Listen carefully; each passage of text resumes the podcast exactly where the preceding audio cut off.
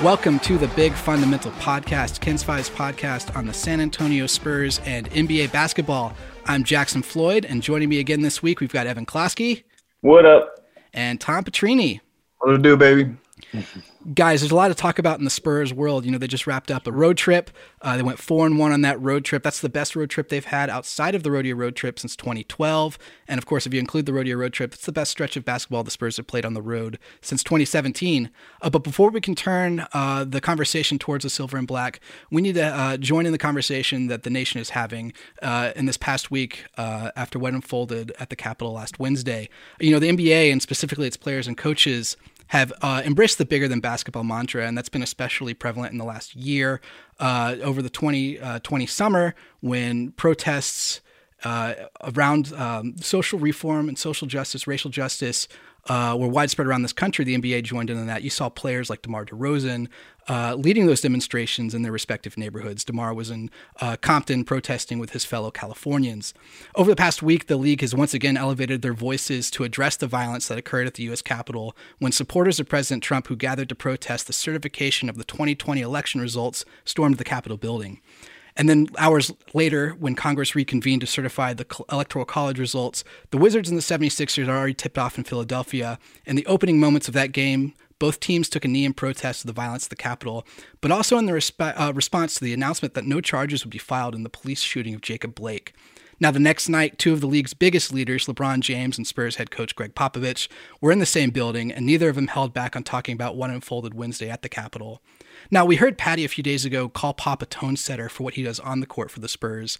And that night, Pop once again was a tone setter for how the Spurs would respond off the court. Uh, he spoke specifically to the police response to the mob who breached the Capitol, calling that blatant, calling it blatant racism. And their players echoed that too. LaMarcus Aldridge that night said if black people had been the ones who stormed the Capitol, you would have seen a lot more shooting from police officers. DeMar DeRozan called for unity in the wake of the attack, and that's something that Pop echoed last night uh, suggesting that impeaching President Trump in the wake of the riots would be a step in that direction. Now, guys, what are your thoughts on how the Spurs have responded to what unfolded in the last week and, and the league as well?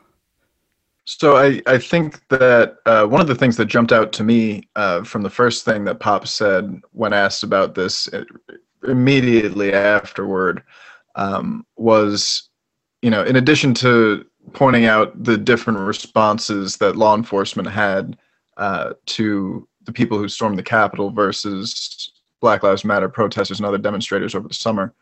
Um, he he basically said that they don't get in without there being a wink and a nod somewhere. That's almost a direct quote. And um, you know, you, you said that it was supporters of President Trump. That's that's not your words. That's the FBI coming out yesterday talking about the you know hundreds of arrests that are coming, and you know the shocking behavior that left five people dead. Um, but there are also Capitol Hill police officers now suspended under investigation for their actions uh, during the riot. Um, so um, it it was uh, you you always expect Pop to talk about these things, right? I asked him about impeachment last night, and he started by saying, "Well, you know, I'm not a congressman. I don't know what you expect me to say." And then going on to say, you know, very interesting political thoughts as expected for the next several minutes. Um, so, you know, we're Pop is always going to talk about these issues, and he he said he learned from his black players who are out there changing the world. Um, and you know, I, I think that's one of the biggest reasons for the tremendous respect for Coach Popovich, uh, both in San Antonio and around the league, is the way that he genuinely cares about uh, issues that are important to Black people um, and all sorts of different marginalized groups.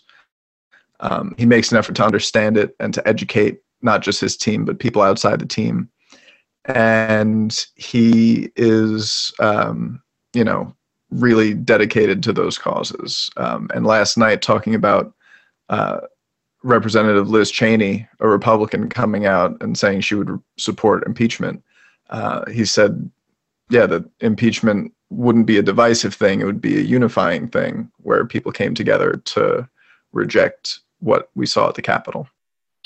Yeah, and, and we saw everything happen in the bubble, and the NBA is going to be something of a of a north star for for a lot of people. They they feel that it's important to speak up on these issues. And and speaking of a north star, I mean that's Gregg Popovich. Pop always reminds us when he talks about these issues that he is just a basketball coach. You know, he is a civilian speaking, but for a lot, especially in the league, uh, whether that's players, coaches, front office members, his words matter to some. Now, now that's not to say to to some others they don't matter, or you disagree, or you're vehemently against it. That's you know that that's all fair. Uh, you know, Popovich doesn't have any power in Congress, and he'll be the first one to tell you. Um, but he's asked his thoughts on these issues because of just high, how highly regarded um, and and from everybody in the league and and and from uh, most of us who who watch the game of basketball. Um, you know, in the, wor- in the, world of sports, uh, politics, and and this sort of stuff, and, and social justice. You know, that is becoming a fixture of you know coming together. Long, you know, long ago are the days where you can separate the two. You know, if you want to watch your sports, you have to also understand that players, coaches are going to speak about certain issues and and it going to get divisive, at least from a personal standpoint, for some of maybe their favorite player or their favorite coach having different views than what um, someone else holds. What but, it comes down to, though, right, is you know if you if you can't support these guys in their fight to be respected as people, right? You mm-hmm. know their their fight to get equal protection under the law in practice. Yeah. Um, you know, then watching them when they play becomes a little bit empty. Supporting them when they play, if you don't support them when they fight for justice, is you know, it, it requires some self-examination. I would say. It, it, more so, it you know, it, it requires a little bit of empathy as well, and that's not to say that's not to invalidate one's opinion. We can have empathy and disagree, you know, and that and that's not just a an NBA thing. That's that's a large scale problem in our country right now, from whatever politics you have. Um, but yes, when it comes to the NBA, and and you're dealing with predominantly black players, you're dealing with predominantly uh, liberal-minded members. You know that is that is part of the deal that you're signing up for. Um, and and if, if you want to support these players and, and just understand that that they're fighting for something and, and they're not going to just shut up and dribble, you know, and to and to suggest something to where they they should just shut up and dribble, I think, as you said, Tom, requires a little self examination. And again, that's not to say that you can't disagree with what these opinions are. It's just more so having the empathy to allow these players and coaches to speak their mind on to something that is extremely important in our country. Yeah, um, and just like over the summer, you know, this is then the topic they want to elevate their voices, and we can do our part to to talk about what they're talking about, and that that's important to do. But we should also let them speak for themselves. So we're going to let uh, you listen here now back to what Gregg Popovich said, what LaMarcus Aldridge said, what several other players said uh, over the last week in in the wake of this, as everything unfolded. Yesterday, I think the big picture for me was how it, it just laid bare uh, the blatant, dangerous, debilitating racism that is our country's sin and has plagued us all these years. Uh, there can't be a better obvious example of a system that is not fair as far as justice and equal rights are concerned and protection of citizens. It was uh, just right in your face, and anybody that can ignore that uh, is a shameful individual, in my opinion. Uh, it's hard to deny that. And the second take was uh, the fact that I believe with all my heart that Trump enjoyed it. And they talked about the police and how easy it was and the barriers were pulled and they just walked right in. That doesn't happen unless there's a wink and a nod somewhere. That just doesn't happen. It's never happened at any protest anybody's ever been to. This was a wink and a nod. Somebody had to realize that this was allowed, that this was, uh, and that's where the lack of preparation comes too. There wasn't any preparation. He didn't want any preparation. Uh, he's incapable. Uh, he's incompetent. While that was going on, 4,000 of our other citizens died due to the pandemic yesterday. We still have the cyber attack that was way worse than Pearl Harbor that hasn't been talked about by him. He doesn't care. He loved those people hitting the Capitol because that's what he cares about. There's nothing, he's incapable of caring.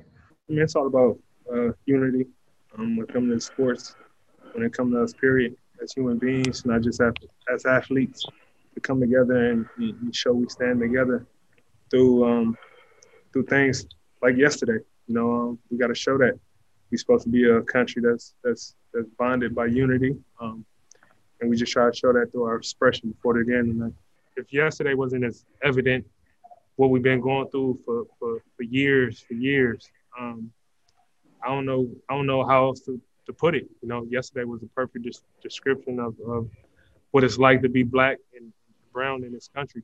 You know, um, yesterday showed it.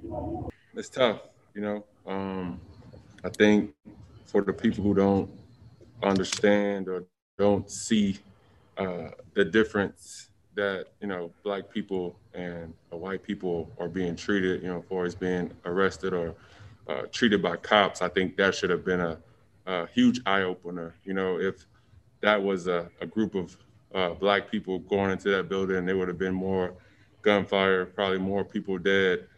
But you know, you, you see uh, videos of the cops taking selfies, and it's just uh, it's sad, you know, that we haven't come anywhere, that we haven't, um, you know, realized, you know, how bad this is. And I think that yesterday definitely was a a big uh, eye opener for everyone, hopefully, to see that we're not making this up, you know, and you know, and you hear about people saying, uh, you know, they're tired of hearing about Black Lives Matter, and you know, well, if you're tired of, you know, hearing about it, then you know, uh, change what's going on. But it was just crazy to see um, that many people storming the Capitol, and people have guns drawn but don't do anything. But you have a black person getting out of a car or leaving a store or doing many other things that aren't as threatening as that, and then they get shot, they get killed in many different ways. But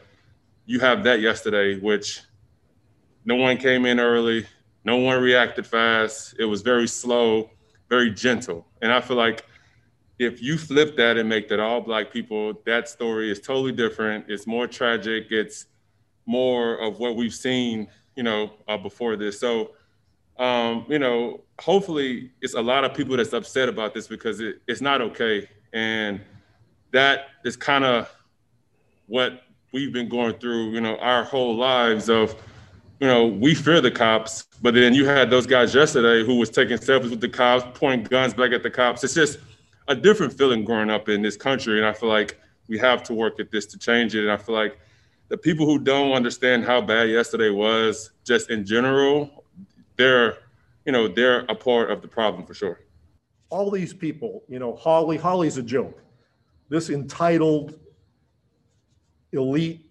educated person is really smart just like ted cruz is smart. But they f- throw fuel onto trump's fire.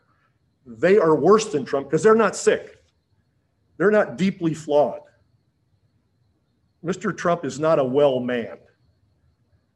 These people are sane, but their self interest, their greed, their lust for power outweighs their love of country or their sense of duty to the Constitution or to public service.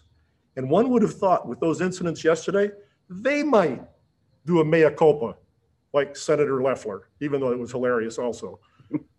but they doubled down and still went and did it as if we're all stupid. You know, sometimes smart people think everybody else is stupid. And they don't think that we can see that they did this for their own personal reasons so they can keep the base. But it's going to backfire on them. Now, moving on to something that uh, even Coach Pop would tell you is, is much more frivolous. Uh, the Spurs did just wrap up a road trip going four and one, uh, including two big wins in the Staples Center over the Los Angeles Lakers and the Los Angeles Clippers. Evan, I believe last time we talked, you thought those would be the most surprising wins of the road trip. You know, the other ones were easy. What does it mean to get those two big wins? Uh, I guess those are, you'd call those like trademark wins on the season, right? Yeah, man if you would have said before the season that they were going to go into the Staples Center and win both of those games, I would have I would have laughed in your face. Now, 100% honest. Uh, now they played the Clippers without Paul George. That's whatever. Um, I'll still say this: that when you look at the numbers, I mean, the Spurs, I think this season have played three just absolutely phenomenal games, um, especially offensively. Uh, the first one being Memphis, second one being at Los Angeles Lakers, third one being uh, at Los Angeles Clippers. I flipped them. Clippers came first, but regardless, um, just really when you talk about the potential of this team and what they can do and maybe getting their best shot, um, they did it back to back games in like a playoff setting, staying in LA dangerous team. Now, I don't know if you had a playoff series that they'd be able to sustain that sort of play for seven games. You know, we're kind of seeing right now, um, you know, they're kind of falling off the map here, and we'll get into DeMar DeRozan not being a part of the lineup. But wow, I mean, just just an overall impressive effort. Um, Dejounte Murray continues to impress. Um, you know, everyone just seems to really get bogged down in the bad game he's going to have. And and Gregg Popovich even said uh, when asked like, how can Dejounte be more consistent uh, after the loss uh, against the Timberwolves in the second game of the back to back? And Popovich said nobody essentially is going to be in this season 72 of 72. But in normal season, 82 games out of 82 games, nobody in the history of basketball nails 82 out of 82. You know, DeJounte is going to have some bad games. That's just like every other player. And maybe he'll have a little bit more than the the all-star or the superstar. But overall, when you when you look at the first 11 games, we were asking for DeJounte to really take a step. And um, he, to me, when when you watch these games and you watch the the Clippers and the Lakers and and that all fill out, especially in crunch time and managing the contest. And I just, I'm blown away, you know, um, really, really impressed with DeJounte and, and also can't say enough good things about DeMar DeRozan and what he does for this team. And again, I'll, I'll, I'll wait and, and, send over to Tom because I know we're going to have a whole DeMar DeRozan bit in a little, in a little after we get through these games. So I think um, one of the main things that has impressed me from the Spurs through this stretch is the way that they have stuck with it. Uh, this is something that Patty. There's stick to itiveness. This, yes, stick to itiveness, which should be in the dictionary if it's not already. Um, they let go of the rope a little bit in that Clippers game, or rather, Kawhi Leonard did his thing in the third quarter. You knew it was coming. You knew that Kawhi was going to take over that game at some point, and he did. And he got the Clippers all the way back into it in the third quarter. But he played the entire third quarter. And the Spurs weathered that storm, extended the lead again, and then found a way to close him out in the fourth quarter. DeMar made a great contest. They come out with the win. Uh, against the Lakers, we saw how, how much they missed LaMarcus Aldridge in those first two games against them, right? Uh, he was fantastic. He was a, a huge difference maker in that game. And the Lakers down the stretch, they didn't really have a shot. The Spurs put that game away pretty early uh, in the fourth quarter against the defending champs, who had both of their superstar top five players. Um, And no, I don't think Paul George is a top five player. He's a top. And, and I want to just quickly interject because I forgot to say this, Tom. But I'll say this: the three games against the Lakers, the Spurs did not put up one dud. I mean, that Yeah, first game, great. they I, I thought defensively, offensively. I mean, like if the Lakers didn't shoot the lights out of of the gym in in the AT and T Center, they could have won two of three from the Lakers. Here's the thing that Pop has been saying to us in every post game. The consistency in terms of making shots, missing shots, that's the game of basketball, right? You can execute an offensive possession well, get a great shot, have it go in and out. You can have a possession that breaks down entirely and Rudy Gay dribbles into a, a weird contested mid-range shot that goes in and you know how do you evaluate those possessions right um, if if you're doing it results based that's not looking deep enough and so when you look at the way the spurs are executing their offense i think De- dejounte murray in last night's game is a perfect case study because he was executing in the first half he was setting up the offense he was getting guys in his spots he was getting to his own spots getting good shots that he should take and statistically has made a bunch of this season. They just didn't fall. Um, and I asked him about it after because we saw in the fourth quarter. Um, I, I, want, I went back and watched the tape and I saw two big things that the Spurs did that was basically the same thing with a wrinkle And you're talking about the Thunder game, right? in the Thunder game. Yes. Okay. Um, in the second half, Pop mentioned this. DeJounte ran the same high pick and roll about 10 or 12 times, made a different read every time, and most of the time it was a great read. That pick and roll, pick and pop with him and Lamarcus Aldridge has been money for years. They've developed wonderful chemistry there. Uh, Aldridge is a perfect safety valve, and there were multiple times last night where DeJounte knew exactly what he needed to do to come off that screen draw enough of the defense to let Lamarcus Aldridge get open for that shot and found him and they hit it. Um, a lot of what the Spurs offense did with the starting unit in came around running screens from Lamarcus Aldridge. Aldridge is averaging under five post ups a game this year. Spurs bottom 10 in the league in post ups per game this year. Uh, and there was one possession where I counted six screens from him. Uh, and that's how he should be playing. It's it's great. Um, but Dejounte was fantastic down the stretch in that game, and Patty Mills running the double drag screen and, and roll with. Uh, there was one possession where he did it with Jakob, who rolled to the basket, and Rudy Gay, who popped. There was one Gay got a, a wide open three on it because of miscommunication. When you use two screens, when you put defenses in the set where they have to read not one but two screens, somebody's going to be open. Um, so they ran that one, got a three for Gay. They ran it again, and uh, Keldon caught open at the arc and then drove through uh, traffic, which he did so well. Keldon was fantastic in that game. Lonnie, super aggressive, 24 points, team high again. Uh, he's the seventh Spur to lead this team in scoring. Hmm. So, you know, That's 11 Good. games. it's in 11 games, right? And that's one of my favorite things about this team. Somebody asked me last night, who's the next guy after DeMar DeRozan? And even with DeMar in the lineup, the best thing about this team to me is there isn't one guy who I think every night is going to be the top scorer. It can be anybody. It's whoever the hot hand is. And this team is getting so much better at identifying who has that matchup, who has that hot hand, getting him the ball. Um, so And, uh, and Spurs definitely wanna- moving in the right direction.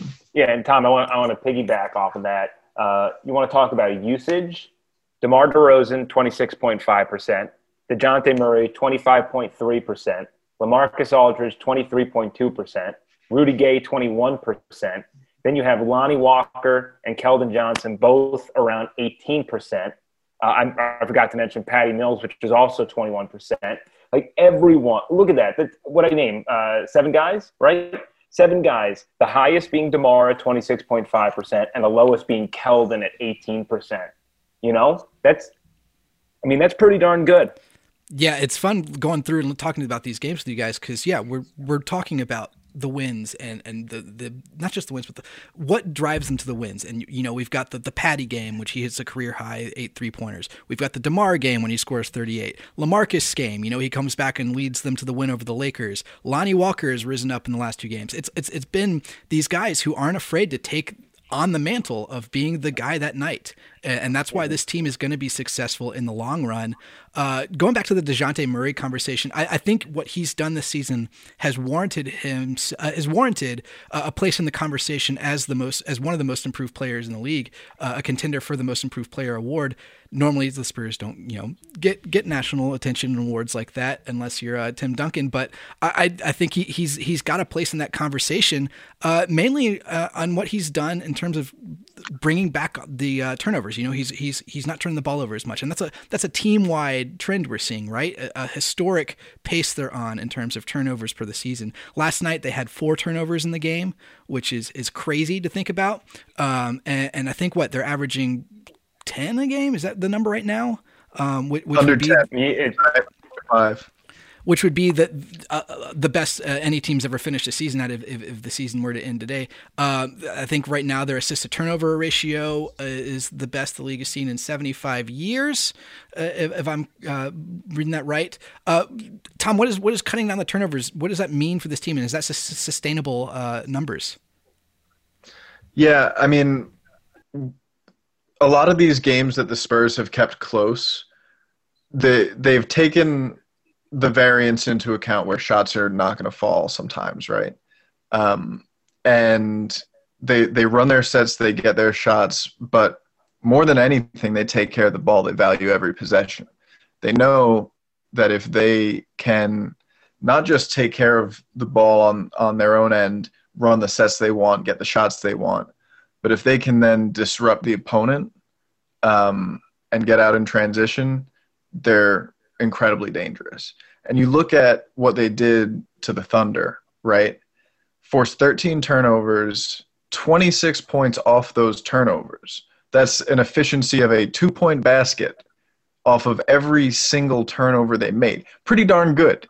Mm-hmm. Uh, the Thunder got uh, two total points off of those four Spurs turnovers. Um, and that's where the Spurs won the game. They won the game by taking care of the ball and by getting out in transition. They did not shoot well. Thunder didn't shoot particularly well either. Um, but the Spurs won this game because they valued every possession. And, uh, you know, DeJounte didn't have a single turnover until uh, the final moments when he got a little tragic with it between three guys in the backcourt, and uh, the Thunder then missed an open three that would have uh, tied it, or not not tied it. Would have brought it within three, and I'm sure the slander would have been tremendous. Mm-hmm. Um, yeah, but you know the the Spurs have won games this year because of of that focus on keeping care of the ball. One of the craziest stats I saw the the ones you mentioned, Jackson, were crazy. I, I, saw, I saw, those from uh, I think Noah Magaro George on Twitter. Um, but the uh, the one I saw in the broadcast the other night was uh, in wins the Spurs assist to turnover ratio is crazy. Even in losses, their assist to turnover ratio, which is lower, um, would still be the highest in the league. So even at their worst, turning the ball over, they're still better than every other team in the league, which is just remarkable. Yeah, and, and I also want to say this: the last two games, and I'm talking about the the Timberwolves, the second game of the the back to back, and then the Thunder. A little tough to evaluate. Mostly the so. Let me backtrack here. The second game of the back to back, the Timberwolves and the Spurs really played uh, just a, a, a tough, tough game in that first matchup. Minnesota got Karl-Anthony Towns back, which gave them a huge boost. They were absolutely atrocious without him. He comes back into the lineup, and they looked like an energized bunch. Um, evidently, Malik Beasley is heading to the All Star game this year. Uh, they they they just could not miss, and and the Spurs went blow for blow with them, and especially DeMar DeRozan um, look, no, and, and I'll get to the second game. But when you don't have DeMar DeRozan out there, there are some things we can analyze. Like the last two games, the defense has been better. Uh, just have not given up many points, and you know we can say that the other team is missing shots. But at some point, we have to attribute it a little bit to maybe DeMar not being the world's greatest defender. And you're going to have, you know, with the lack of offense you're getting, um, you're also going to get some improved defense, which probably equals out in the long run. Um, because what happens is, like in a game against Minnesota, down the stretch, leading by nine, the Spurs got cold, and there was nobody on that team who can dig out the Spurs from that hole. Uh, Patty tried to do it, rush shots, forced it. I think what we saw in the last couple of games uh, Patty went from being a 57% three point shooter to 47%. He's uh, six of his last 21. And that's mostly because I think he's, he's, he's putting a lot of pressure on himself. He's putting up some really off balance three pointers, and I think he's trying to do too much. And that's because I feel like he thinks he needs to be that guy with DeMar out. You know, Can DeMar I just say on, yeah. on Patty, one thing I noticed, especially when he was running that screen and roll, when they when they took the second guy out of it, and it was just him and Yak running screen and roll spread mm-hmm. from the top. Once he gets past his man on that screen, and it's him with a live dribble at the three point arc, one on one with a big man, mm-hmm. danger, danger, danger, danger. Mm-hmm. Like there are so many ways he can be that big man um, and I, I, think you're right that he's been. Uh, I mean, he came he came into the into the season saying, like, yeah, I'm I'm coming for I'm coming for that butt. All, all you know, like, like I'm I'm ready for it. I I uh, and and he he's played like that with or without Demar. Um, when when he's he's point guarded that bench unit pretty well in the absence of uh, Derrick White. You know, he's he's been needed there. Um, but you know, I, I think I think you're right that he has been sort of forced to take some some of these shots, some of the scoring load. Um, we he he didn't break down the Minnesota zone as well as DeRozan did uh, for fairly obvious reasons because DeMar is one of the great scorers in the league still, even though he is, according to ESPN, the 82nd best player, uh, which Dejounte had a good laugh at uh, after that 38 point game, and you know, Pop said that he he got them the win in that game. Mm-hmm. Um, so and when, Marcus Aldridge is the 95th best player uh, on that list as well. So uh, well, and and and to be fair, Lamarcus is playing like that from an offensive standpoint. Even though the Spurs are so much better of a team with Lamarcus in the lineup. Like they need him six and two. Six yeah, no, two. I, am not. I'm he's not, shooting my, like the 95th best. That, that's, best yeah, that's what I'm saying. He's executing like one of the best pick and pop big men in the league. Correct. Yeah, and, and that's what so, I'm saying is not like Lamarcus is going to get better. That's the thing is like his shoot. He is not this bad of a shooter, and if he is, then then his career is one or two years away from being over. Like I mean he's just not going to survive if this is how he's going to shoot. I tend to believe. I think he's playing a new role and he's still trying to figure it out a little bit. Um, but again, I mean, we'll we'll reassess Lamarcus if after 20 games it's still like his three point percentage is at 30 percent and he's still not finishing around the rim like he should be.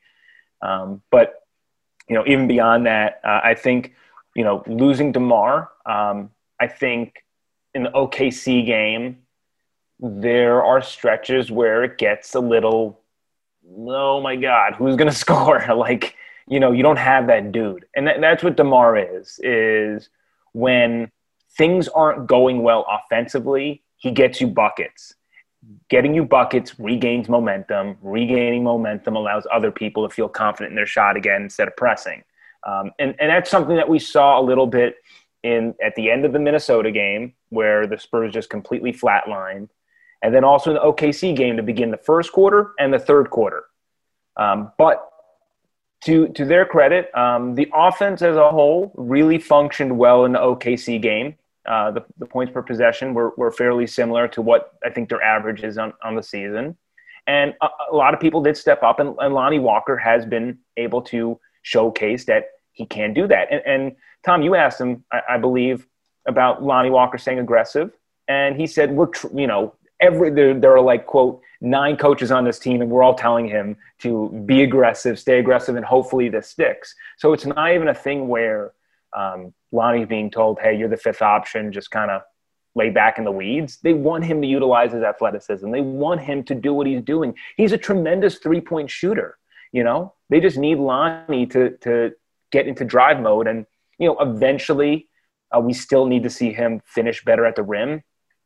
You know, a, a lot of these players outside of Dejounte, who's who's making a step there, he's uh, you know having a, a, a career best near the rim. A lot, you know, even Keldon. Keldon gets to the rim great. He's one of the best in the league to do that. He's still not finishing well, um, you know, comparatively speaking. So um, you know, a lot of these players need to finish a job at the rim. I think that is something that will regress to the mean in a positive direction as the season goes forward. So that's something to, to look forward even, to as well. Even but, with the area, the the room for improvement there, and I agree. You know, all of those guys can. You know, even Dejounte on some nights. You know, every everybody misses a bunny here and there. Um, yeah. But you know, looking at the numbers, the player tracking from uh, NBA.com Spurs are top three in the league uh, in terms of drives per game at 56, uh, mm-hmm. scoring 31 points per game on those drives, which leads the league. Um, so you know they they are attacking the rim really well and getting three point shots out of it. Um, and you know their their three point attempts per game is 24th though. I think we'll see some evening out as yeah. the Spurs get a little bit more confident in their shots. Um, you know, because they they're they're I'm sure they're watching the tape and stopping it and saying, when you caught it here pretty open, you should have shot it. When you caught it mm-hmm. here, you should have shot it. Uh, the same way, I hope they stop the tape with Jakob Poeltl and say, "There's nobody here. There's nobody there. Just dunk it." Like he can. He knows he he's seven foot one, right? As I could on that. Uh, and the same way that all nine coaches are reminding Lonnie that he's that dude, all nine coaches need to remind Jakob Poeltl that he's seven one, and that's a good thing. I've said it before, but like the way he carries himself on the court sometimes, it's like he looks like that lanky kid in school who's banged his head on too many door frames and just like kind of walks hunched over and is like, ooh, like like makes himself smaller than he is. Be big, dude. You're big. Yeah, and and I want to say this about Jakob is, you know, his stats are never impressive, but uh, you look at the lineups. When Jakob Poeltl's in the game, the Spurs are a better team. They are. Uh, he just he he is a, a, a great fit for this team defensively and what they kind of need out of a big man. He could be doing more. He, sh- you know, he should be finishing and dunking and, and all that stuff. I think that's um, the frustrating part is like he has that ability, right? Like to yeah. to be like he's already good at what he does quietly. He could be so much better at what he does loudly. Like mm-hmm. I don't mm-hmm. need him shoot threes. Just dunk, just block shots, just play your role as aggressively as you can. I think that's if if every spur on this team thinks like that, they'll be incredibly dangerous. But you know, mm-hmm. Yak through the first eleven games to me has been the the soft point. Yeah, the Spurs head, uh, the Spurs coaching staff, all nine of them have their hands full, uh, convincing that Jakob that he is the dude. Uh, a guy in the Spurs who needs no convincing he is the dude is DeMar DeRozan. We haven't talked about him a lot on the pod because it's kind of been a given. He's going to be the guy, you know, driving this team as the leader, as the forefront, and we've talked about him in that. Uh, a lot of the conversation has leaned towards the younger guys, you know, Keldon Johnson, Dejounte Murray. Um, but we would be remiss if we didn't give DeMar his due because he is having uh, has set himself up for a career year right now. Uh, he's 21 points a game, seven assists, uh, almost six rebounds. Uh, most importantly, and as far as the Spurs are involved, uh, concerned, you know he's shooting two and a half three pointers a game at a 39% clip. Uh, Evan, what have you seen from DeMar in, in transforming his game that has, has impressed you most? The, the key about DeMar, and I think we mentioned this a little bit, but he is um, he has decreased his amount of shots from his career high, and he is being more effective in what he's doing. I don't think it's any coincidence. I also don't want to put too much weight in it, but I don't think it's any coincidence that the Spurs have been uh, bad shooting the three pointer the last couple of games without DeMar DeRozan. It cannot be underestimated with what DeMar does to open up great shots for his teammates. DeMar was never the facilitator in Toronto that he is in San Antonio.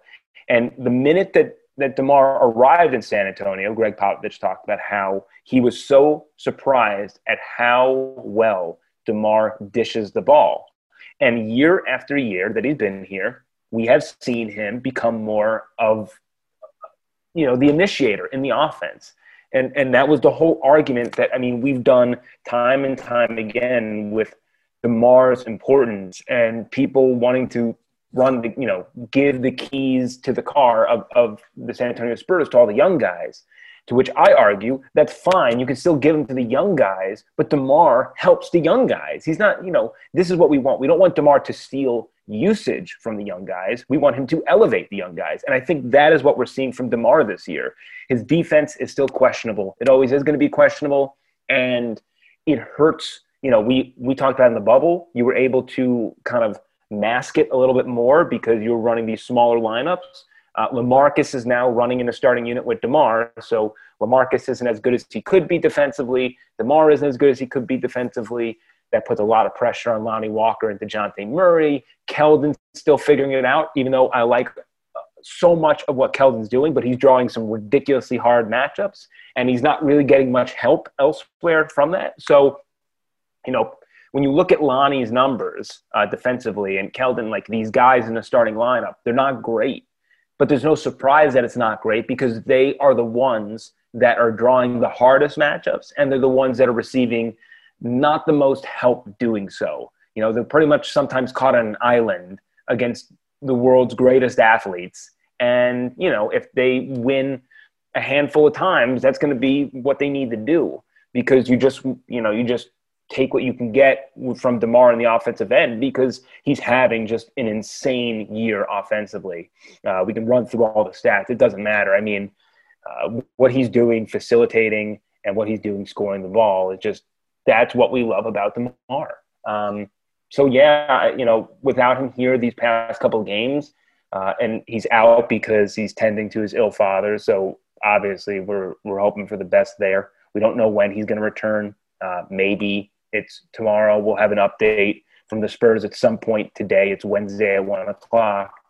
But um, you know what we've seen the last couple of days, the offense get a little bit stagnant, and you know who is going to be that guy that steps up, and that just takes time. You know, and and that whenever you you take someone out of your rotation and you you shift things around there are going to be a lot of scratching heads. That's why Trey Lyles has been put into the starting lineup over a guy like Rudy Gay. Because personally, I think Rudy Gay is the guy that should be starting with this unit uh, with DeMar out. Because Lyles isn't the answer. But I can't hate Pop for keeping the second unit as is because the second unit is what continually crushes opponents. Yeah, I, I think I personally have been wanting to see more Trey Lyles minutes uh, throughout the year. Um, remember, this is a guy who really grew into that starting role last year before missing the bubble with that emergency appendectomy. Hadn't played competitive hoops since then. Looked rough in the limited preseason, um, and then was stuck in the rotation behind guys who had established themselves. Um, he rebounds well. He has the length and size and foot speed to defend multiple positions. Um, he got in some tough situations last night on the perimeter against smaller players, but uh, you know he's he's a stretch four who adds a lot of versatility. And um, you know if you add a guy like Rudy Gay to the starting lineup, there's no way Lonnie Walker is leading the team in scoring in those two games. I'm just saying. Um, oh, that's fair you know, it it get a guy like Lyles adding him to that group. Not only does it keep the second unit intact, but it gives those Spurs guards, those young that young backcourt and Keldon Johnson, um, another pick and pop big floor spacer who doesn't need to touch the ball except to catch it and give a dribble handoff. Mm-hmm. Um, but in, in terms of DeMar DeRozan, I think you hit the nail on the head with him creating three point shots because um, he, he's so excellent at collapsing the defense. He's a, a ridiculous interior scorer, always has been. Um, I've been uh, flat out impressed with his execution from his execution and his, his shooting percentage from three. Um, he isn't forcing anything. He's taking shots that are in the flow but they're they're also not all wide open. You know, he's taking some of these off the catch with the guy closing out, but he knows that the guy's not going to get there and shoots with that same confidence that he has from you know 18 feet and in. And when he's playing like that, and when you know he, he's talked about taking what the defense gives him, right? Um, you know that's that's his what he's trying to do. He's not trying to force anything. Um, and for a long time, the defense gave him threes, and he didn't take them here in San Antonio for the most part. Um, now he's taking those threes that the defense is giving him, and the Spurs look like a team on a different level because he's found a different level to his game, literally. Um, and that has added so much to what the Spurs do. Um, Evan, you talked about, you know, not what the the argument between who you give the keys to, right? Mm-hmm. I think about it like this: long trip, right? Whole families in the car. Uh, you let the kids drive.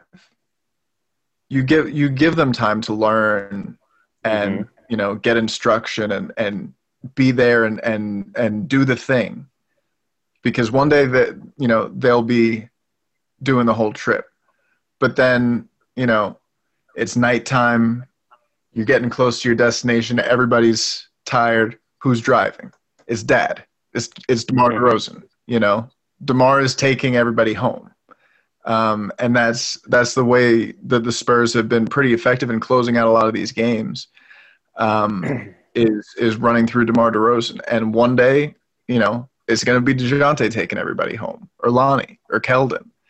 Um, and they're going to have games where they do that this year. But um, Demar getting to that extra level this year has made him uh, just that much more effective as as the bus driver. And and let me also say this: sixty-three assists, twelve turnovers, insane. Uh, just just so stupid.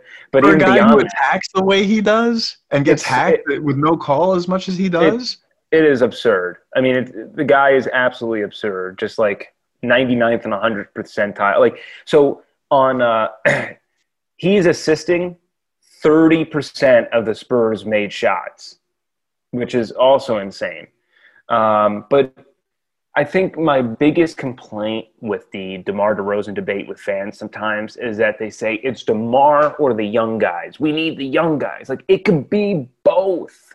And that's what we're seeing this year. And I understand it because in the past, I think DeMar probably leaned a little heavily on him taking over everything. But I think from the bubble into what we're seeing, you know, he allows, as you as you mentioned, and I, and I love the the analogy is early in the game, he's feeling it out and he's gonna he's he's getting everybody the ball. And when it comes down to crunch time he takes over. And i don't think anybody's complaining about that. He's freaking nuts in the fourth quarter. He always comes through i should say almost always comes through when you need a bucket. And it's like you, you can't teach that. You can't just like you can't teach you know i thought DeJounte did a great job against oklahoma city down the stretch really going bucket for bucket, making some mid-range jumpers.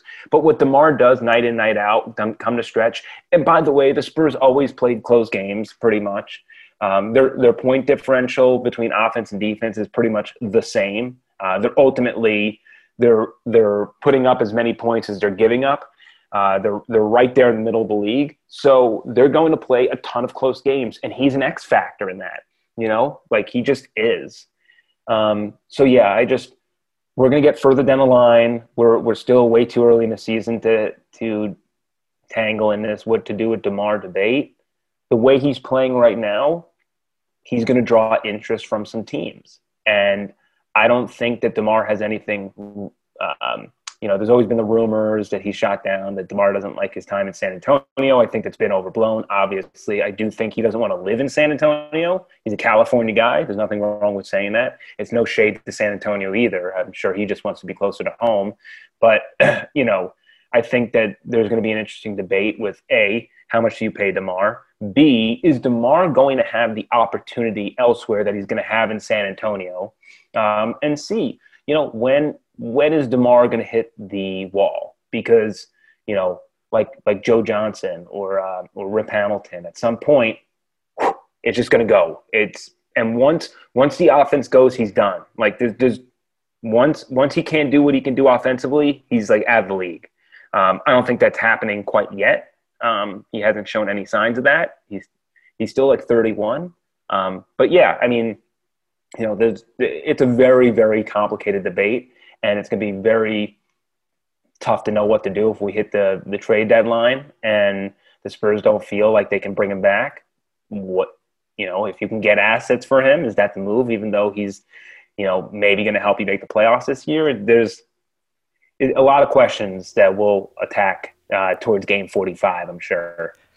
I don't think it's too early to have this conversation. Max DeMar, you do not trade him. He makes every mm-hmm. single person on this Spurs team better. You want these young guys to evolve. He's the guy helping these guys evolve. You talk about the mentorship he brought in the bubble. You talk about the growth that these guys have, uh, taken. Lonnie Walker has taken as a as an executor, as a as an aggressor, but also just on the three point. He's the guy facilitating those shots and giving those shots.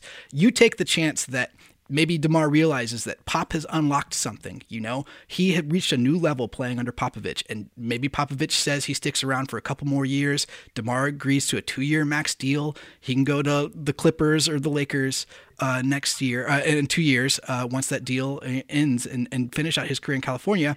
You dropped my favorite number surrounding DeMar. He is 31 years old. He is still in his prime of basketball. He's got three more years left. Uh, players have been stretching their primes too. You look around the league, there have been drop offs in guys like Joe Johnson and Rip Hamilton that was a decade ago, right? You know, mm-hmm. these guys are, are going to be able to play a little longer.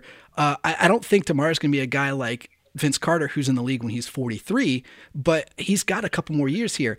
Maxim, if you don't, you're going to really regret seeing him play as the third guy on the Lakers next year.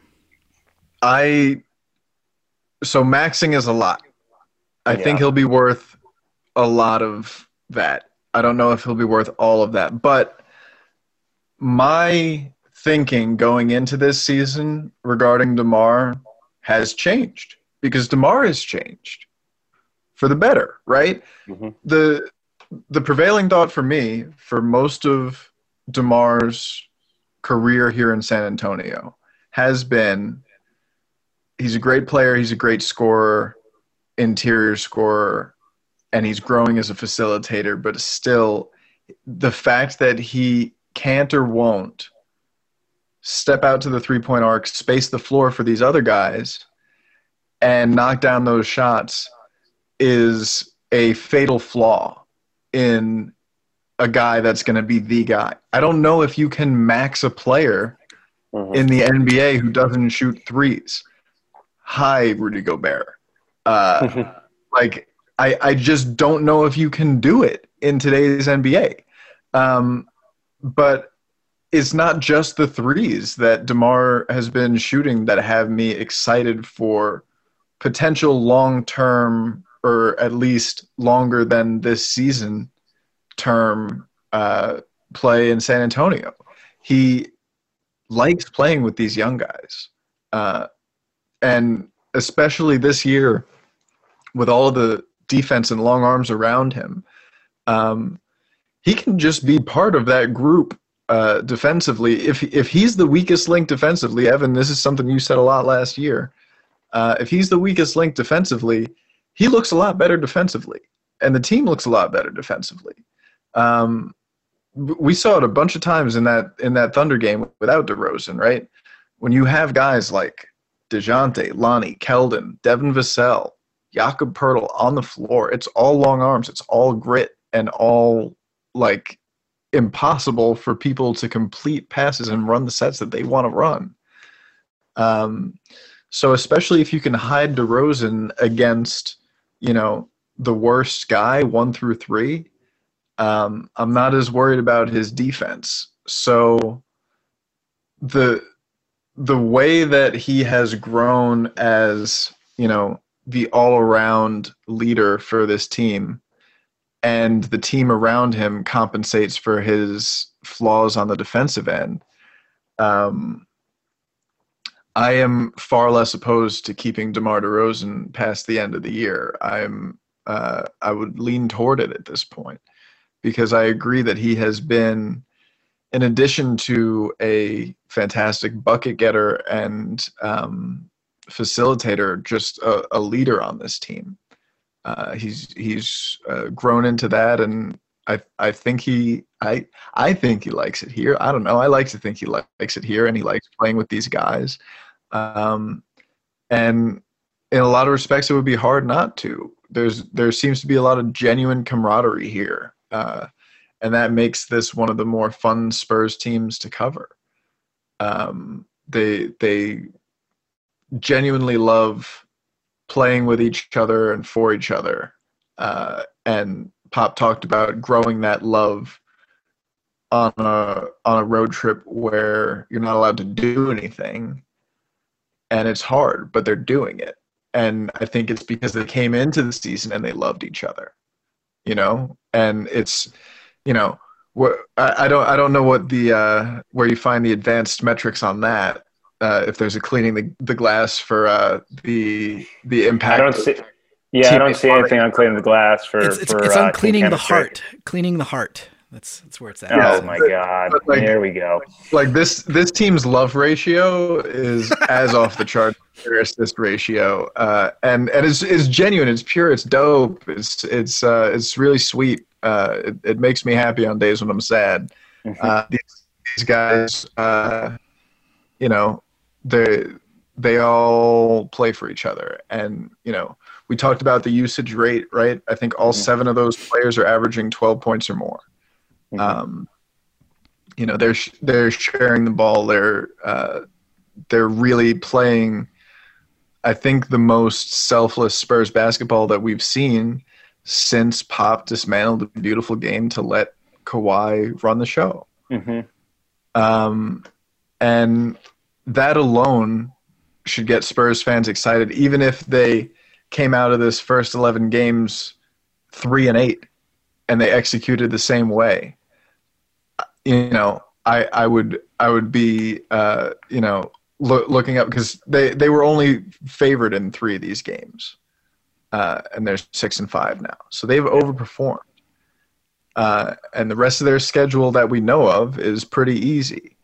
Um, so yeah, it's when the the second part of the schedule comes out, it's going to get a little rough. But uh, you know, I, like this is where they got to make their money. Yeah, they absolutely need to do it here. And um, you know, I, I said before the season, I think this team is closer to a guaranteed playoff spot in the West than they are to the lottery. Everything that I've seen through these first eleven games has confirmed that. Yeah, they're six and five through the eleven there, and right in the hunt uh, of the playoffs. Uh, you talk about their upcoming schedule. Uh, Thursday uh, they take on the Rockets, and then the uh, Saturday they're against the Rockets once again. Uh, then they start the next week off with an MLK Day game against the Portland Trailblazers, and then the Golden State Warriors in San Fran. Um, San, what they're not. They're in yeah, San Francisco, San Francisco now. Yeah, duh. Yeah, like, they like moved from Fernando, Oakland to no, San Fresno, Fran. Yeah, the San Francisco. Uh, so that's a, a, stretch of winnable games in, in, which they could make a jump here. We talked about consistency, consistency last time, putting together a run. They still have a chance to do that. Uh, and they're going against uh, the Houston Rockets next, which Tom, Houston, we have a problem. All right, do you want to address what's going on right now in uh, H Town? James Harden situation has reached critical mass uh, there, there is it is it is disintegrating upon reentry into the atmosphere. Uh, whatever metaphor you want to use, things are not good for the Houston Rockets right now.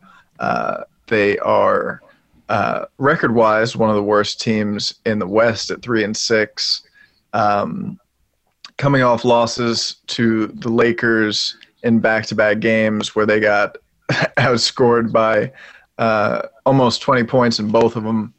Uh, James Harden is in the middle of one of the worst stretches of his career, scoring the ball so bad you almost have to think it's intentional. Uh, and his comments after the game last night uh, seemed to reinforce that, as he basically said, uh, "We're not good enough. Uh, chemistry, talent, everything. I've given everything I have to this city, and uh, I don't think we can fix this." Uh, 11 games in with John Wall looking healthy for the first time in two years. Um, just no buy in from a guy who's supposedly uh, a top five player in the league. And, uh, you know, what, what, what do you do from here as the Rockets because this this guy is a, a, locker room cancer at this point. John well, Wall I, I, really I'll, frustrated after the game. I'll I'll tell you this: that uh, reports are coming out right now that the the Nets and the Sixers are heavily involved in getting James Harden. That momentum is picking up. They said momentum has been picking up the last few days, even before uh, the James Harden comments. So there is a very valid question of whether or not James Harden will be playing against the Spurs at all. He wasn't in practice today, didn't show up. Um, so I, I don't know what is going on there, but it's very possible the Spurs are going to play the Rockets back to back games and James Harden will not be on the court. Doesn't if, matter because Chris, Christian Wood's going to score 50 points with 25 rebounds since that's what he does against the Spurs. If, but you're the, Rockets, that, if you're the Rockets, you don't let Harden play in these games, right? Like, yeah, I mean, at this point, you got to protect him. Right. You, you, you put him in bubble wrap and keep him and his nonsense away from the team. Uh, until until you can trade him. Uh, and you know, no no love lost between Spurs and Rockets. Uh, it, it's it's always a physical matchup. It's it's uh, you know not something that you would want to be risking a valuable and uncooperative trade asset during. Um, especially if he very clearly doesn't want to be there. Uh, it's probably best for Houston to, uh, you know, play with the guys that actually want to be there, uh, and that might actually make them better if they just have a focused and pissed off John Wall, uh, you know, running the show. That that might be a more dangerous team than one with a a completely ineffective and you know flow disrupting Harden, who's I'll say this basically sabotaging things now. Yeah, I, I don't even know about like sabotaging, but he's definitely disengaged to the point where I just think he's cool passing the ball. Like his his assist numbers are fantastic, and I just think that he's like, yeah, screw it.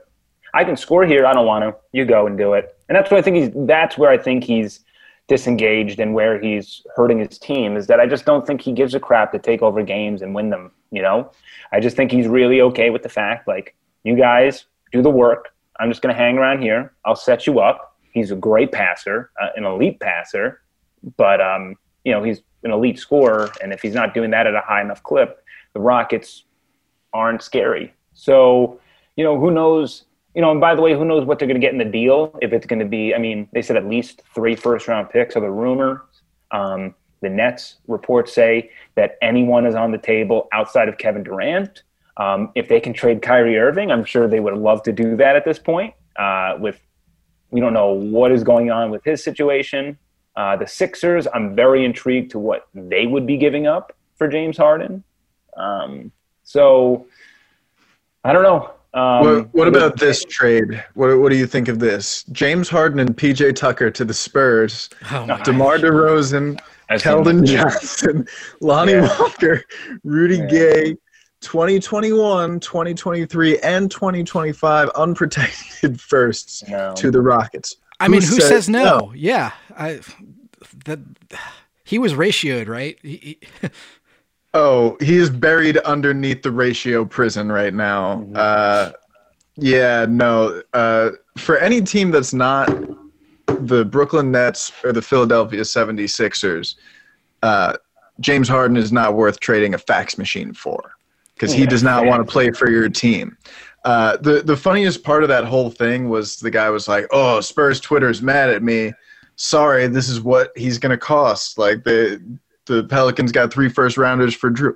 okay, this is like going up to a person and saying, "Hey, would you trade all of your material possessions for an SR-71 Blackbird that you need to live in and commute to work with?" Like, no, I have no mm-hmm. use for the fastest manned aircraft. I can't mm-hmm. use that to do anything, and I won't be able to stay in my possession for longer than a year because I'm not supposed to have it. Um, yeah. It, it, it's so- like and then saying to that person, "I'm sorry, but that's what it's cost." Like, okay, I don't Yeah, care. yeah. I don't That- want or need that. That's that's my whole point. Is like, well, this is what's going to cost. Like, no, no, no, you're missing the point. Spurs fans don't give a crap about what it costs. It, it they don't want him. It's like we don't want it. Like, I get it. Like, I appreciate you involving us in the conversation, but like, no, thank you. We're good here. We're good, and it has nothing to do with. it. just like James Harden doesn't fit. It's not a fit. It's not a fit, and you know, James Harden still has a lot like his legacy is hanging in the balance of what he can do in the playoffs and we can talk about all this about how he you know Harden has run up against arguably uh, I don't even want to say arguably the, world's greatest team with the Warriors and Durant and they almost took him down um, you know he ran up that was a buzzsaw and not to mention you got to now play against LeBron James but um, you know moving to the East now seems like a pretty good deal. Playing with Kevin Durant, you know, his buddy, seems like a pretty good deal.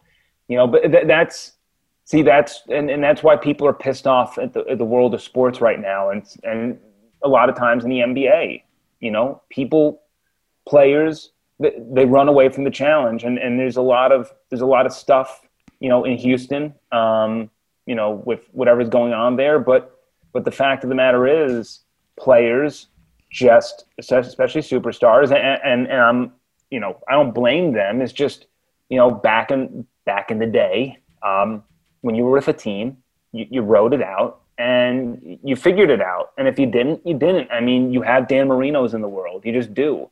But uh, Charles Barkley's um, but you know that's that's a thing is like now if he wants to if he wants to go to a different team and it doesn't work out there I mean, the microscope's amplified, but um, yeah, I, thanks but no thanks on the on the Harden, and and he's a tremendous player, just not a fit in San Antonio. I mean, all it does to to to to change the narrative, to flip the narrative on a 180, is is to go to the East, join Kevin Durant, and win a championship, right? I mean, we saw it with Anthony Davis, who won a championship with LeBron, and now all of a sudden he's getting comparisons to Tim Duncan. We saw it with Kawhi Leonard. You know, he went to Toronto, and suddenly he's a guy who can be the leader, the one of the best players in the league. He wasn't kind of getting that conversation with the Spurs, and and there was a lot of conversation about who he was when he left that team. Uh, I mean, even Kevin Durant when he went to Golden State, the, the the conversation around him changed. LeBron going to Miami. So I mean, I, I see why players would want to do this. You know why it's worth kind of tanking uh, your reputation in a place. Jimmy Butler comes to mind as well as a guy who changed the conversation around him in, in the span of a season by just having a championship run. They didn't win, but they made it to the finals, and that was enough for him. Yeah, the thing about most of those conversations changing though is it's stupid, right? Like, like Kevin Durant going to the Warriors.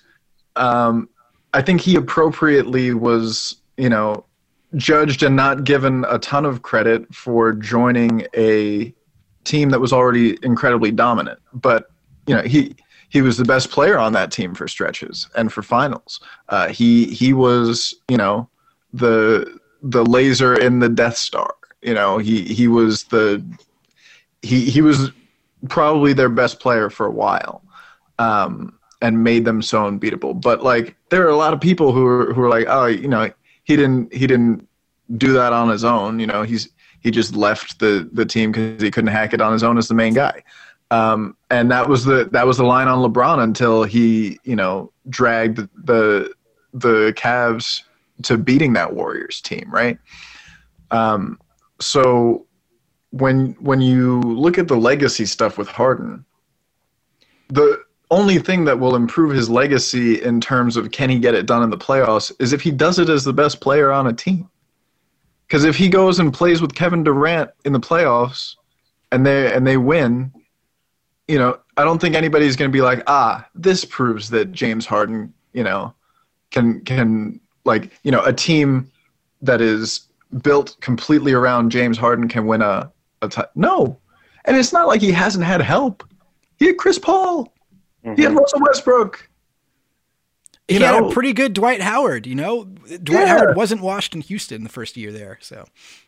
Yeah, but it's it's chemistry problems. It, it always has been. It always will be. I think at this point in James Harden's career. So uh, yeah, no, giving up uh, three of the Spurs' current best players and uh, like five future assets uh, for a guy who uh, almost certainly doesn't want to be here. Uh, yeah, exactly. No, it's never going to happen. Um, yeah. So, yeah, that was silly. I got a good hearty chuckle out of that one. Uh, poor fella. uh, but you know, think, speak. I don't know. The, it's a two-step uh, process that I usually go through uh, before I open my mouth. Um, you know, I, the, I don't know. I, I think that the the thing with Harden though, any anytime Houston is in disarray, I'm laughing. I'm having a good time. Mm-hmm. Uh, and you know, especially when the Spurs are getting a, a two game home set against them. So uh, there there's a, a very good chance I would say that the Spurs uh, are eight and five after those two games, um, and just you know continuing to build the momentum. Yeah, and and I would also uh, say this: that I would imagine that the Nets are going to have the the best chance to land Harden. And you know, my hot take is the Nets are going to the, the Rockets are going to be pretty good when they get whatever they get from the Nets. You know, I, I, I'm, I'm assuming that it's it's not going to be Kyrie on the table. I don't see why Houston would trade for a disgruntled player who isn't uh, where nobody knows where he's located right now. So, I mean, Rockets are probably to get what Caris LeVert, maybe Jarrett Allen. Uh, you know, the the Nets have a, tons of on their team. They're like a deep squad, and they're willing to blow that up to go for the home run ball, which is what we've seen. Um, you know, the, the past few years, the NBA has sort of gotten away from that, uh, from the big three, and moved to the big two. Um, so I'm very interested to see what happens when, you know, assuming Harden goes to the Nets um, and you have Harden, Durant, Kyrie, and just losing all that depth, and and you know no, Dinwiddie still out, so um, it's going to be interesting. I mean, I'm not gonna. I mean, that's a ridiculous trio, but beyond that, and, and then the Sixers, you know, like what are the what are the Sixers going to give up? Is Simmons actually like on the table? And the Sixers, who have been what the best team in the East, 10, 11 games into the season, are they really going to try to blow it up now when they, they've got a decent chance at a, in, in running to the finals? I, I, there's a lot of questions around it, and a lot of dominoes that um, will fall. Uh, you know, will will the the league is waiting, and the fans are waiting with bated breath to see what happens there. Uh, but th- there's other things that's going on in the league right now. The the, the league has a, a, an issue that they're addressing uh, when it comes to coronavirus around the league. You know, uh, the NBA Board of Governors met yesterday uh, released new guidelines to that, um, and it's and that's based on 23 days into the season, having seven games already postponed due to COVID-19 outbreaks on, on teams and, and players entering health and safety COVID protocols. Um, what do you guys think about the league? How, how, they've addressed everything so far? Tom, I know you've been uh, uh, brushing up on the, the guidelines here uh, that they've updated uh, uh, yesterday. Yeah, um, it's uh, per Adrian Wojnarowski from ESPN a lot of this stuff uh, seems pretty common sense. Uh, you know, limiting hugs and stuff between opposing players during the game. Yeah, probably not the best idea in the middle of a pandemic. But basically, uh, telling the players and coaches and everybody that if you're on the road, you're staying in the hotel or at shoot around or at the game. If you are at home, you're at home. Or, you know, out for an emergency or something. Um, basically, uh, trying to impose bubble conditions outside of a bubble. Um, and they need to do something because, as you said, you know, three weeks in, seven games canceled, uh, a number of positive tests and a lot of contact tracing. Um, and it's because the, the league worked so hard to create a almost hermetically sealed actual bubble. Uh, they they were an example for the world. They were like, you know, you can do it like this, and if nothing gets in, nothing can spread. Um, and when you are traveling, staying in hotels, uh, conducting business, and bumping bodies uh, with other people who are doing the same thing uh, during the deadliest time of the deadliest pandemic that most people alive have ever seen, um, you know, it's you're you're going to have cases and problems, and then you're also going to have games like that Sixers game where Danny Green had to run point guard because they had eight guys. Hmm. Uh, and that opens up the door for overuse injuries and things like that. You know, guys cramping up and worse. Um, so I think it's fair to say that right now, just the nature of this season with everything going on is uh, the most hazardous season that we've seen for player safety. Um, you know, between coronavirus and the other concerns about, you know, rest and playing time. Um, and and the league needs to address this and, and crack down because if they don't, it's going to be unsustainable. Uh, you know, the the schedule that we have runs through March fourth. Um, that's almost two months from now, and there are still a lot of games to be played that have already been postponed. That um, you know, the way this is going so far, uh, the way that there are continuing and seemingly escalating problems with it. Um, I think I would be surprised if there wasn't some sort of stoppage, at least a brief stoppage before March 4th. And I would be shocked if there wasn't a week or two in between March 4th and after that uh, when they restart play. Maybe in a bubble after that. I don't know. Um, yeah, I I don't know about the stoppage. And here's the thing: is that I understand where you're coming with a stoppage, but a stoppage might create more issues uh, allowing people saying, you know, hey, like we need you to stop and stay home, you know, stay home for seven to 10 days, but you're also sort of having no thumb on them. You're sort of just letting them free, which could actually backfire. Um, I think what we're more likely to see is what we've seen in other leagues, um, which is trudge forward. And, you know, you can trudge forward like the, the NFL, which is to, you know, and, and we can debate how the NFL handled everything with the coronavirus, but this is a business and, you know, that's just part of it. Um, you know, the NFL shifted days, which is what we can see in the back half of the year. Maybe they add another week or two of games. And, you know, for a team like the Spurs, as of now, who have not lost a game, they might find themselves having more off days um, in the back half of the year because they don't have to fit as many games in during that time as other teams. So I think that's you know the smart thing that the NBA did versus what other leagues have done is they created a first half schedule and a second half schedule and they haven't released a second half schedule for this reason because now they'll be able to make up those games and intertwine them into a logical sort of sense of, of geography and, and travel schedule. So you think you think that uh, they'll keep going after March fourth, or no stoppage so I? I think they'll keep going after March 4th. Maybe they have like an all star week where, you know, maybe they give them a week off because normally they get four to five days off. So I don't see any harm in saying, hey, let's recalibrate, take a week off. Um, but there can also be a week off for the league and then the teams that need to make up games make them up in that time. And you know like a lot of these teams are off right now. You took off. You're not playing. So for you to play during this stretch like you're you know it, it just is what it is. Like you know the the the, the steelers or the titans like they played for how many weeks in a row into the playoffs and and just kept on going.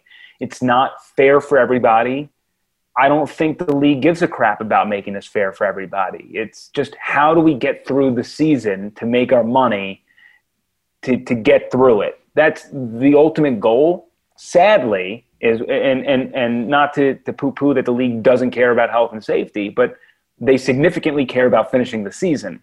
And I just think that's the reality of the situation, right or wrong. So I think that's what we're going to see. And and even look at the MLB. The other option is to do things by winning percentage. Hey, we're not going to make up all of these games. We're just going to have to do this by winning percentage. And the Spurs might play 72, and the Rockets might play 66, and whoever has the best winning percentage has the best winning percentage. And that just might be the way that it goes. And they get through the season that way as well. Um, you know, I, I, if, if we're still in the thick of this um, by playoff time, which um, looks a little bit more likely than I would have said if you would have asked me this question uh, when the vaccines were getting rolled out, because we were led to believe that maybe around June, July, life would be sort of heading towards normalcy because a lot of people would have the vaccine. The rollout has been objectively horrific uh, and slow.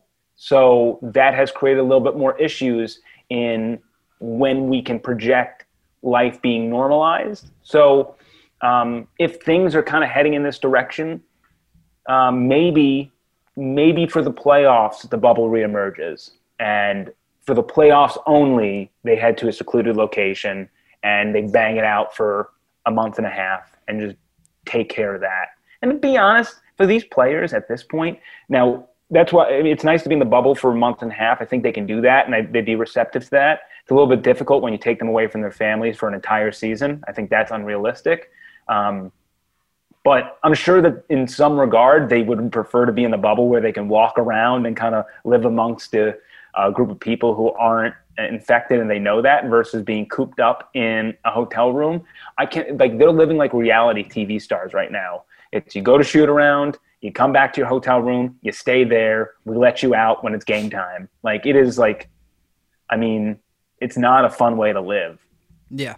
I mean, uh, uh, you're right, Evan. I don't think a, a, full season bubble would have been sustainable or feasible by any chance, uh, just because you can't keep players cooped up for seven months away from their families, away from just that living their lives, you know. And you know, there's not a lot of life living outside of the bubble, anyways. You know, we're we're all kind of taking precautions here, uh, you know, staying home and being safe. And, and I think players are are stepping, uh, you know, right now are in that kind of same rhythm as well.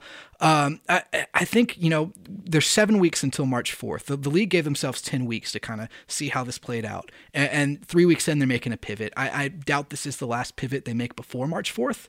You know, that we might see some more stricter guidelines based on how things are playing out. Um, it's all about how players are going to respond to it. And, and last night we heard from George Hill after the Spurs Thunder game kind of respond to the new rules. Um, he, he, said, and I'm, I'm pulling his quote here We want to play the game, but I don't understand some of the rules. We can sweat 48 minutes with a guy next to us for 48 minutes but we can't talk to them afterwards. It makes no sense. Um, to, to which I, I, I want to paraphrase something that Ryan Russillo made because I think he brought the point. Uh, he, he summed the point up as, as, aptly as I've seen it. You know, if that makes 1% of a difference, that's 1% of a difference. That's something, you know? And, and I think that's going to go a, a ways. If, if they can find ways to kind of make it ever incrementally so more safe for players that allows them to continue to play the game. Um, now george hill said some other things that uh, we, we can weigh in on as well tom if you if you want to but um, you know i think the most apt comparison is going to be major league baseball where like you said evan uh, they may not finish. You know, not every team may play 72 games. It might be a win percentage thing, but based on how teams are traveling, playing games back to back in cities, um, watching how Major League Baseball unfolded uh, will probably be how this goes. And you know, the Major League Baseball had a World Series. We'll probably have a championship at some point in time in basketball.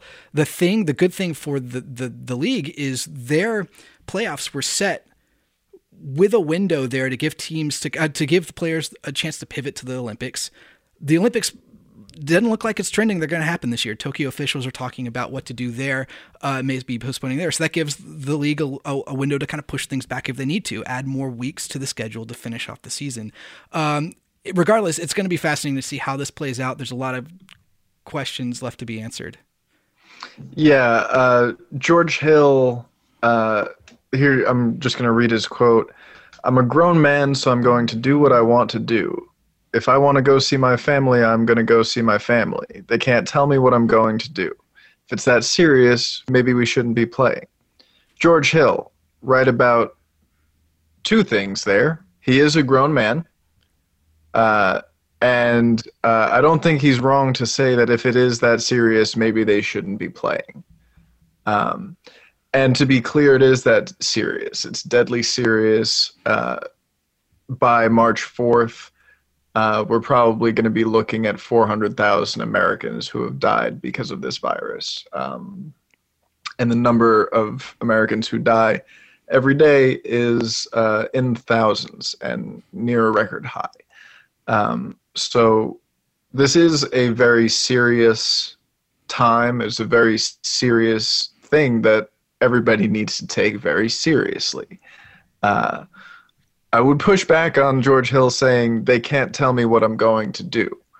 Uh, if you're under contract and you know the Players Association collectively bargains, uh, and uh, they say this is the only way we can do this safely and execute our business, uh, yeah, I think they can tell you what to do. Uh, and I think that if you don't do what they tell you to do, then that could be uh, an issue for your job security and uh, or at least the compensation part of it. Yeah, so, I mean, going going towards that point, the, they can tell you what to do, and, and, that has effect if they have any sort of enforcement, right? You know, we we've seen guidelines and protocols put in place since the beginning of the season, since training camp. We've seen players and coaches break those guidelines, break the protocol, and there's been very little action against any team or player. Harden was fined for for the time missed, um, but that still didn't outweigh a game check. You know, he he got back, he got to play, and he got paid. Um, in the NFL, they were a little more hard lined on the rules there, where you saw teams with multiple infractions lose draft picks. You know, they got fined, they lost draft picks. Um, the league needs to step up, I think, on their enforcement of the rules if they're going to keep changing rules and adding rules, make it clear that the rules will be enforced and are, are punishable. And I agree. It's like, you know, we all work for a business. We can all, you know, we're all grown men and women, and we have, um, we have our thoughts of what should happen. We have our thoughts of what we should be able to do. But in the end, we also have bosses, and and we got to play by the rules. And playing by the rules is just something that's out of our control. And if they make a call, we have to listen.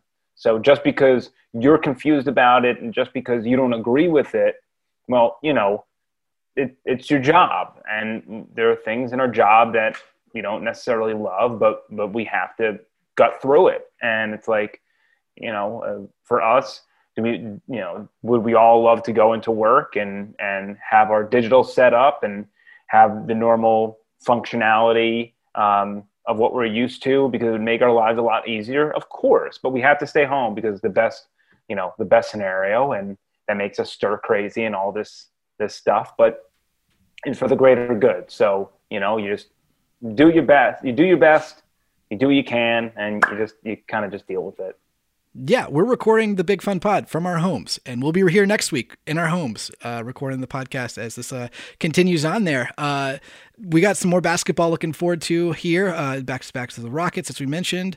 Uh, I think on the, the, the next swath of games from the schedule, I'm most looking forward to the Warriors because Steph Curry is proving once again that he is one of the 10 greatest players to ever touch a basketball. Um, so we'll have a lot to talk about next week when we do that. Any final words, guys? Tom's last thoughts. Oh, last thoughts, last thoughts. Let me think. Um, oh, one thing I've actually been thinking the entire show. Evan, uh, I'm sure you have to go uh, get to the Live Laugh Love store. I see some open space on the wall behind you there. hey, Tom, what are Saturdays for? What are Saturdays for? Um, I know this one. I know this one. Uh, uh, getting bucked up, it seems. Oh man, that was a great gift. Not, that was not a great boys. Gift. Not the boys. All right. That was a uh, great gift. The a funny story about this was I bought Courtney. Uh, she said she always wanted one of these, and I went on like Etsy and was like, "Oh, this is cool. Like, looks good." I didn't realize that this thing was gigantic. it's going to take our entire lifetime together to fill out the amount of corks that would be needed to to oh, get the best wine. So the one that's oh, a wow. cork box. This yeah. whole thing is a look at my hand.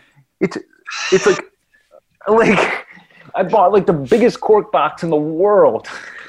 well, you got you got some work ahead of you there, and uh, we'll be able to check on your progress next week uh, if you record from the same location here. Um, hey guys, working on the court for us. That's at Evan Klosky, at Real Tom Petrini. I'm at JacksonKENS5. And of course, follow the Big Fun Pod at Big Fun Pod on Twitter. And we'll see you guys next week.